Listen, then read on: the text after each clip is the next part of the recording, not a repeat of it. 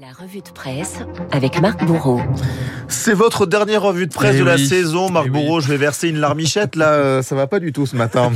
à la une, des visages fermés. Oui, ceux des 700 habitants de Saint-Jean-de-la-Blanquière dans l'Hérault, un village sous le choc, nous raconte le Parisien après l'arrestation euh, de l'auteur de plusieurs incendies dans la région. Pompier, maire adjoint et pyromane Guillaume R, raconte le journal, c'est la dernière personne que le village aurait soupçonné. Un homme de 35 ans, père de deux enfants, élu depuis deux ans en tant qu'adjoint aux festivités. Un homme discret, consciencieux, impliqué dans la vie locale et qui exerce la profession de sapeur forestier. Ce qui frappe dans cet article, c'est la sidération des habitants. On est bouleversé, mais nous ne voulons pas nous étaler davantage, témoigne l'un d'entre eux. Nous n'avons rien à dire, la pilule a du mal à passer, enchaîne un membre de la caserne de Saint-Jean-de-la-Blanquière. Le Parisien, comme la dépêche du midi, le télégramme se pose toujours la même question. Qu'est-ce que ce pyromane avait derrière la tête? L'excitation, l'adrénaline d'être à l'origine d'une intervention des sapeurs-pompiers, s'extraire aussi d'un cadre familial oppressant et peut-être également une reconnaissance sociale. Rien d'étonnant, semble nous dire Étienne Gernel dans le dernier numéro du Point cette semaine. Le pays est entré dans cette période singulièrement sacrée pour lui, les vacances d'été. Dans son édito, le, directeur de l'hebdomadaire nous conseille de nous plonger dans un livre, L'histoire du repos d'Alain Corbin. On y découvre les recommandations de Montaigne, n'épouser rien que soi, mais aussi ce précepte de Saint-Just. Certains ne conçoivent pas de pause dans leur quête, les fanatiques. Aujourd'hui, les pyromanes pourraient compléter la longue liste d'Étienne Gernel dans son édito toujours, les populistes qui montent en puissance en Italie, l'expansionnisme d'Erdogan en Turquie ou encore le cynisme de Vladimir Poutine et sa guerre de l'énergie. Donc il faut que vous, vous suiviez Montaigne, n'épousez Montaigne que Saint-Just. hein, ouais. N'épousez que vous, euh, Marc Bourreau. Une guerre qui devrait peser sur les vacances du gouvernement. Ouais, ça, ce sont les échos qui nous le disent. Dernier conseil des ministres aujourd'hui à l'Elysée avant la trêve estivale. Transition écologique, pouvoir d'achat, assurance chômage, plein emploi, plan de bataille copieux pour la rentrée. Et en attendant septembre, certains distillent déjà quelques devoirs de vacances. Pierre Moscovici, le président de la Cour des comptes dans le Figaro, qui fustige le projet peu ambitieux du désendettement de la France. Ou encore le Parlement, qui remet en haut de la pile la question de la taxe sur les superprofits après les bénéfices records de Total Energy, nous dit l'opinion. Malgré les difficultés, les vacances, malgré tout. Oui, ça c'est à lire dans Libération ce matin. Reportage d'abord euh, sur les bords du Dniepr en Ukraine, à deux pas de Kiev. Des scènes de vie presque normales pour une trêve estivale, raconte Morgane Bona. Là-bas, les enfants pataugent, les chansons pop s'échappent des téléphones, des vacanciers qui bronzent sur leurs serviettes, un décor de plage à peu près normal, mais hanté par la guerre. Autrefois, nous allions à Odessa, mais les rivages sont désormais minés. Alors il nous reste les bords du Dniepr, raconte une habitante. Une autre explique un brin fataliste. On vient à la plage pour ne pas déprimer. Euh, cela ne veut pas dire que l'on n'est pas consciente de la situation, mais on doit continuer à vivre. Il en faut peu pour que les esprits s'échauffent aussi, raconte Libération. Ceux qui postent des photos de leurs vacances ailleurs, à l'étranger, c'est tout simplement inadmissible, dit une baigneuse accompagnée d'un groupe de soldats en permission. L'un d'entre eux s'exclame J'en profite, c'est peut-être la dernière baignade de ma vie sur les bords du Dniepr. Nous dit Libération, on s'adapte à l'incertitude.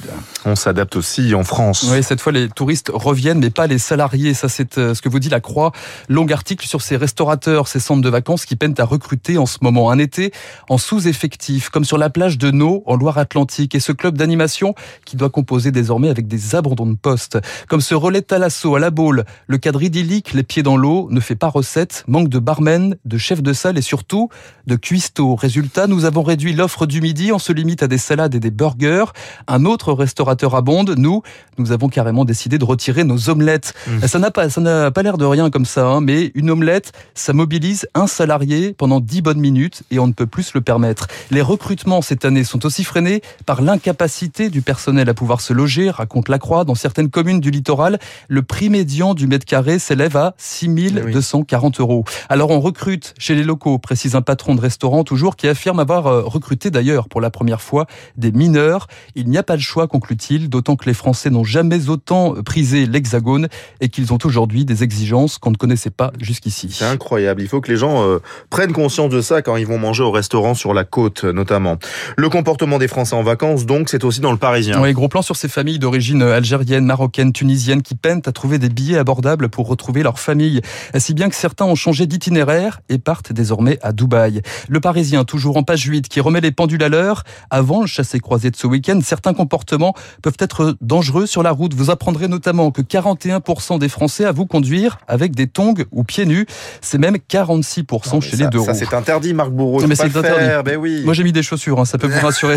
même Merci les... pour l'odeur. Et même les délits sont en train de changer, nous dit le Figaro, euh, qui nous raconte que le squat de piscine le vent en poupe. 10 à 15 appels par jour à Toulouse. C'est un sport national. Même chose dans le Gard. Exemple avec ce couple, surpris par les propriétaires d'une villa transat au bord du bassin, bouteille de champagne sur la margelle. Le phénomène touche même des concessionnaires de piscine qui confessent on ne va pas non plus veiller toute la nuit avec un fusil. Bref, je, je, ne sais pas quoi dire après cette information. C'est incroyable, les Français sont incroyables.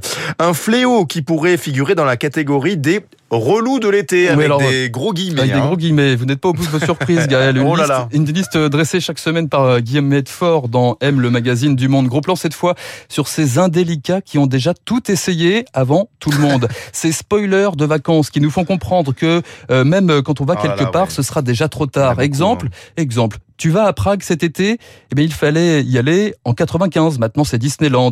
Vous allez dans le midi au mois d'août, ils vous répondront qu'ils étaient bien inspirés d'acheter en Normandie. Chacune de nos défaites signale une de leurs nouvelles victoires, se lamente Guy Medfort. Et pourtant, pourtant, on continue à tendre l'oreille pour emmagasiner toutes les informations. Comme ça, l'été prochain, ce sera à notre tour de spoiler les vacances de ceux qui passent après nous. Vous avez bien raison de les appeler les relous, hein, parce que C'est pas toujours évident de composer avec eux, oui, c'est sûr. Aime le magazine du Monde qui consacre sa une à un rayon de soleil. Romy Schneider, des reines aussi dans le magazine Elle cette semaine, les concurrentes du Tour, euh, du Tour de France féminin, qui compte bien cette fois se faire une place chez les pros, notamment par la télé. Le Tour féminin, il est diffusé aujourd'hui dans 50 190 pays, plus de 2h30 quotidiennes en direct, et ça change tout, témoigne Marion Rousse, l'ancienne cycliste, aujourd'hui consultante pour France Télé.